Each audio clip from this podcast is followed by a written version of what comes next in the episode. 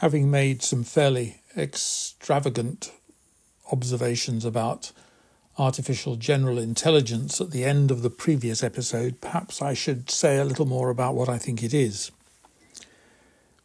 To recap, most of the AIs that we are looking at at the moment, and certainly the ones that have preceded the sudden emergence of ChatGPT and its cousins onto the market from last November, they were mostly trained to do something very specific. And that specificity might have been in the early days recognizing handwritten letters and numbers through things like the MNIST dataset, being able to identify the drawings in black and white, grayscale, of particular items of clothing, being able to distinguish between the species in photographs, and so on. And just to be able to do that seemed like little short of a miraculous achievement not very long ago. So we had, let's call them a menagerie of AIs, each of which had a very specific purpose. The purpose wasn't just in the training data and the purpose to which they were put, but indeed in the design of the neural nets themselves so that things that were into things like face recognition, the identification of plants and animals, species, used things called convolutional layers in their neural nets, which looked at little bits of the picture repeatedly and slid along and looked at each piece in turn, etc.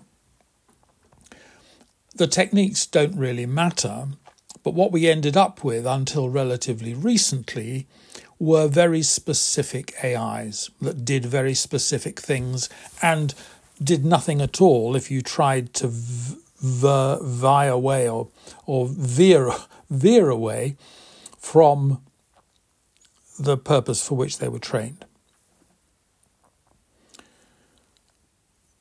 That all started to change and became, as we know, remarkably changed when it was decided to try to do more general purpose training based on text. And we first of all had the GPT AIs that were solely text. And then they were enhanced to the extent that they could recognize, and in the case of DAL E and Stable Diffusion and others, generate images.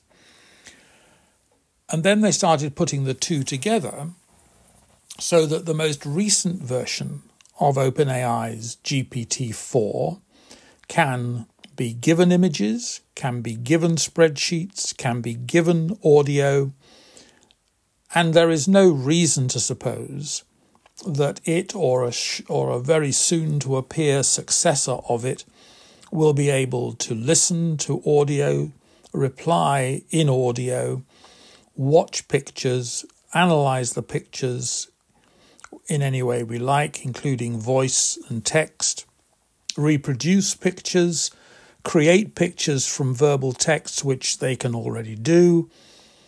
And all of that will be integrated together into a single AI, probably a very big one that will take very substantial resources to run it.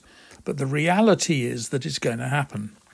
And for reasons that I was talking about a couple of episodes ago, there's no possibility that we're not going to see it happen because there's no possibility that we're going to let somebody else do it rather than we'll do it ourselves for obvious reasons that I don't need to repeat. So, as, as information trickles out about the disagreements between Sam Altman and the now gone OpenAI board, it does seem as though the major area of disagreement was over OpenAI's stated mission to produce AI that benefited all humanity, which is on its website, and indeed implicitly or maybe explicitly to avoid OpenAI that was in any sense corrupt or damaging or capable of supporting criminality, pornography, you name it a whole gamut of things that have been used or uh, to which it has been applied by others, as we famously know from all the fuss that there is about fake porn. So the board and Altman disagreed primarily, I think, about whether OpenAI should even exist. And there is at least the smidgen of a suggestion, which I've read in a number of different uh, places, that the board fully took on board the notion that as a result of their actions, OpenAI might cease to exist, and even embraced that possibility with some enthusiasm because some of them at least had become convinced that OpenAI's existence was a threat to humanity rather than something likely to benefit it, as the mission statement says it should. In and amongst all this, Altman, in an interview a day or two before the events that led to his dismissal, or, or the the decisions that led to his dismissal, gave an interview in which he was asked what he thought artificial general intelligence was. And his reply was, well, it's just very intelligent artificial intelligence. Well, if he really meant that, then I don't think that's good enough. I think that what I've been saying here is that general intelligence involves the ability to respond to a wider and wider range of inputs. And if I could just take a quick uh, dive into a sideline or siding here, if you ask me what I think intelligence is, I would say that it has breadth and it has depth. The breadth of your intelligence, or any intelligence, is the scope of the things that it can deal with in other words, an AI or you or I that could deal with audio and video and text and writing stories and reading stories and summarizing articles and doing financial analysis and designing houses and building planes and guiding rockets. An AI that could do all of those things would have a very broad scope of, well, certainly cleverness and enable and to be able to integrate them together in a way that was. Um, shall we say, commensurate with the OpenAI mission to benefit humanity, it would also need a considerable amount of general intelligence. So that's the scope, the breadth of it. But there's also a question of depth. And some of the people that I know who are extremely clever are intelligent indeed in depth in a very narrow range of things, so that they can they can do and solve problems of an extraordinary complexity in a very narrow range of interests.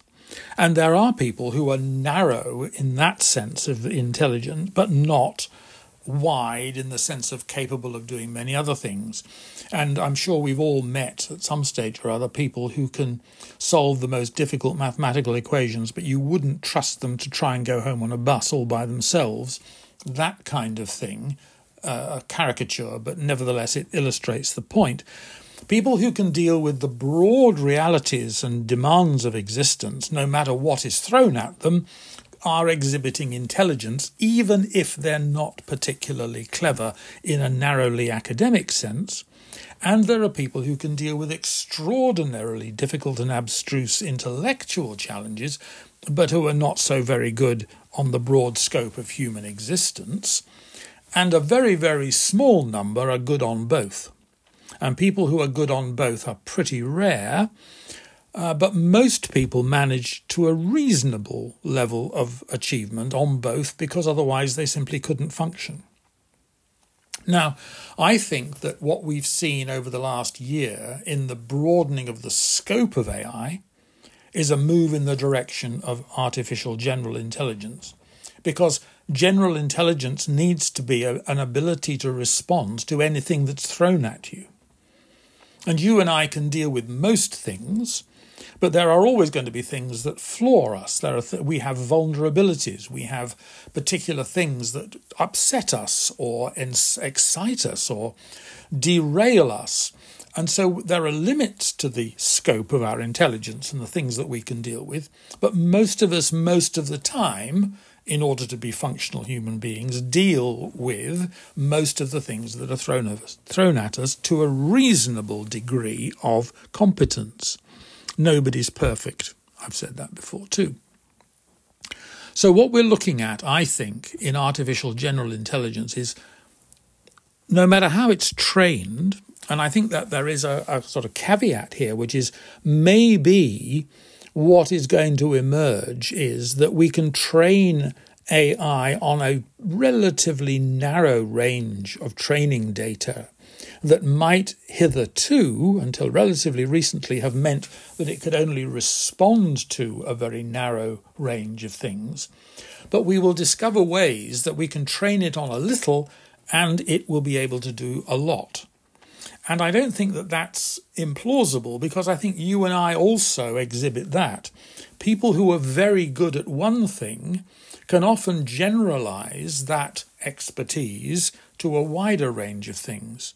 And this is, I suppose, one of the reasons why we tend to home in on people who are particularly successful in one very narrow area because we reckon, you know, when they stop being gold medalists in the 100 metres or the shot put or chess champions or whatever it might be, we reckon that the same skill set that has made them so good in one area will actually be able to be reconfigured, refactored, repurposed to deal with other areas. So you could find yourself that someone who's really good at the 100 metres, won a gold medal at the Olympics, actually ends up being CEO of, of an IT company. Maybe. That's probably rather a stretch.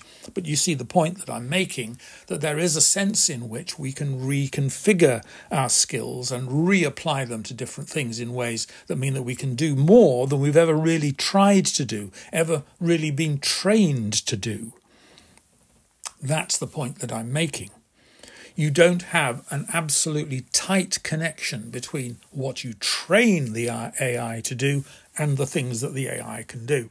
And I was made to think about this the other day by an accident, almost an accident of the kind that uh, Fleming had when he discovered penicillin. That somebody posted a piece of code online said it didn't work, and what they'd done was to use the wrong uh, command. They'd actually used an ordinary AI and tried to do an image recognition and, and description activity on the basis of it, which wasn't going to work. But I ran the code that they had run and I didn't get complete garbage. In other words, I, I found that even though the AI had been trained, the one we were using had been trained to do something quite different, to, to interpret text, in fact, in this case, when we threw, or when I threw an image at it, which didn't even have any words in it, it didn't produce complete garbage. It produced some response that, in some respect, reflected the nature of the image. Now, of course, that connection can be either tenuous or fraudulent or utterly meaningless. I'm not disputing that for a second. But what I'm suggesting is that you could have that sort of disconnect in some way so that what the tr- what the AI had been purposed to do and the response that it could give to a completely alien prompt to something coming from a completely different direction from it, what it was expecting could still produce something interesting and valuable. And of course the the, the golden the golden uh, ticket here or the holy grail would be an AGI that could make something of anything so that whatever you fed it, it would produce something significant in return. So that what you get is that the training data has produced a general purpose intelligence that even when the data is, is alien, even when what you feed it is alien from the data on which it was trained and the ostensible purpose for which it was intended, the new data, the new input can still be rendered into output that is valuable, possibly even more valuable than we might imagine. And just to finish, because I've already been going on for quite a long time here, the key question here is go back to big data. This is the bit that makes the hair on the back of your head stand up. Human beings are very good occasionally at taking some peculiar concatenation of stimuli and producing a brilliant idea from them that seems utterly disconnected from the information that they were working with. This is the sleep on it, but in spades phenomenon of producing a brilliant idea on the basis of apparently random, disconnected, inchoate activity and preparation. Now, what I'm suggesting is this the big data thing says computers can see patterns in things that we can't see. That's the core. The computer, the AI, can see patterns in things that normal human beings can't see. I have talked a little bit about this before. I'm going to come back to it because it's absolutely key to what I'm saying. But that'll be in another episode. So, when we give an AI that's been trained to respond to explicit text an image, which is just bits, which isn't even in words, and the response of the AI is to see a pattern, to see something, perhaps even something that no human being could conceivably see in the bit pattern that you give it, and produce an intelligible output. Well, frankly, it might even be an unintelligible output in that the computer goes far beyond anything that you or I can understand. It might seem garbage, but is it garbage? Who knows? How do you tell the difference between garbage and sense? Because, spot the theme coming, the fact that you and I can't make sense of it doesn't mean there's no sense to be made of it. You with me? I hope you are, because this is really important. So we, we give this computer, we give this AI a set of data that looks like a picture of two dogs running through a field, and it sees something in them, even though it hasn't been trained on pictures of dogs or any other kind of picture that it can make sense of. And what I'm suggesting is that if you take the world as a whole, if you take the totality of existence, there may be patterns there that you and I cannot see that an AI could see, that an AGI could see even better. And therefore, we may stand on the threshold of an age in which AGI will see things in the world, will see patterns in the world, will see trends in the world, will see characteristic behaviors in the world that will not only explain things that we find unintelligible or random or very disadvantageous or very advantageous, it may see patterns far, far, far more complex than you and I can see, and it may also be able to diagnose courses of action that will further or hinder certain consequences that will come from them. And that's the point at which what I said the other day in the trivial example of asking it to write a C script and getting Python in return starts to become significant because that's the point. That's the War Games film scenario where the computer decides that it knows what's good for us better than we know it ourselves because it can see patterns in things that we can't see. And of course, if the computer sees patterns in things that we can't see and determines that those patterns will be catastrophic for humankind, then if the benefit to humankind is still very central to what it its purpose is, go back to OpenAI's mission, yes, the computer can see that if we head on in this direction, disaster is about to befall us. It may decide, if it's got the power, to do something to prevent that trajectory that we would, in our turn, find completely unacceptable because of the short term cost that it entails. It's almost like going back to 19th century John Stuart Mill's utilitarianism and asking the question if we could benefit 30 people by killing 10 people, would we do it?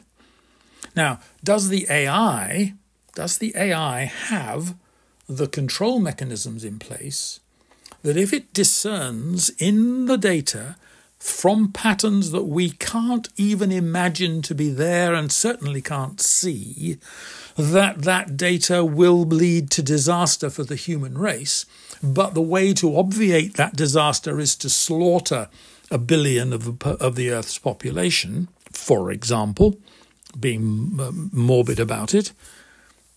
Why would it stop Or on what basis would it stop? Because it's exactly the same question that Mill asks in utilitarianism Do the ends justify the means? And I think that is a very good point to stop because I think that what we're starting to see is the possibility that the computer not only will think that it can see more than we can see, it will see more than we can see. It will be cleverer, smarter, more far sighted, and better able to analyse the state of the world than we are or could ever hope to be. Thank you for listening.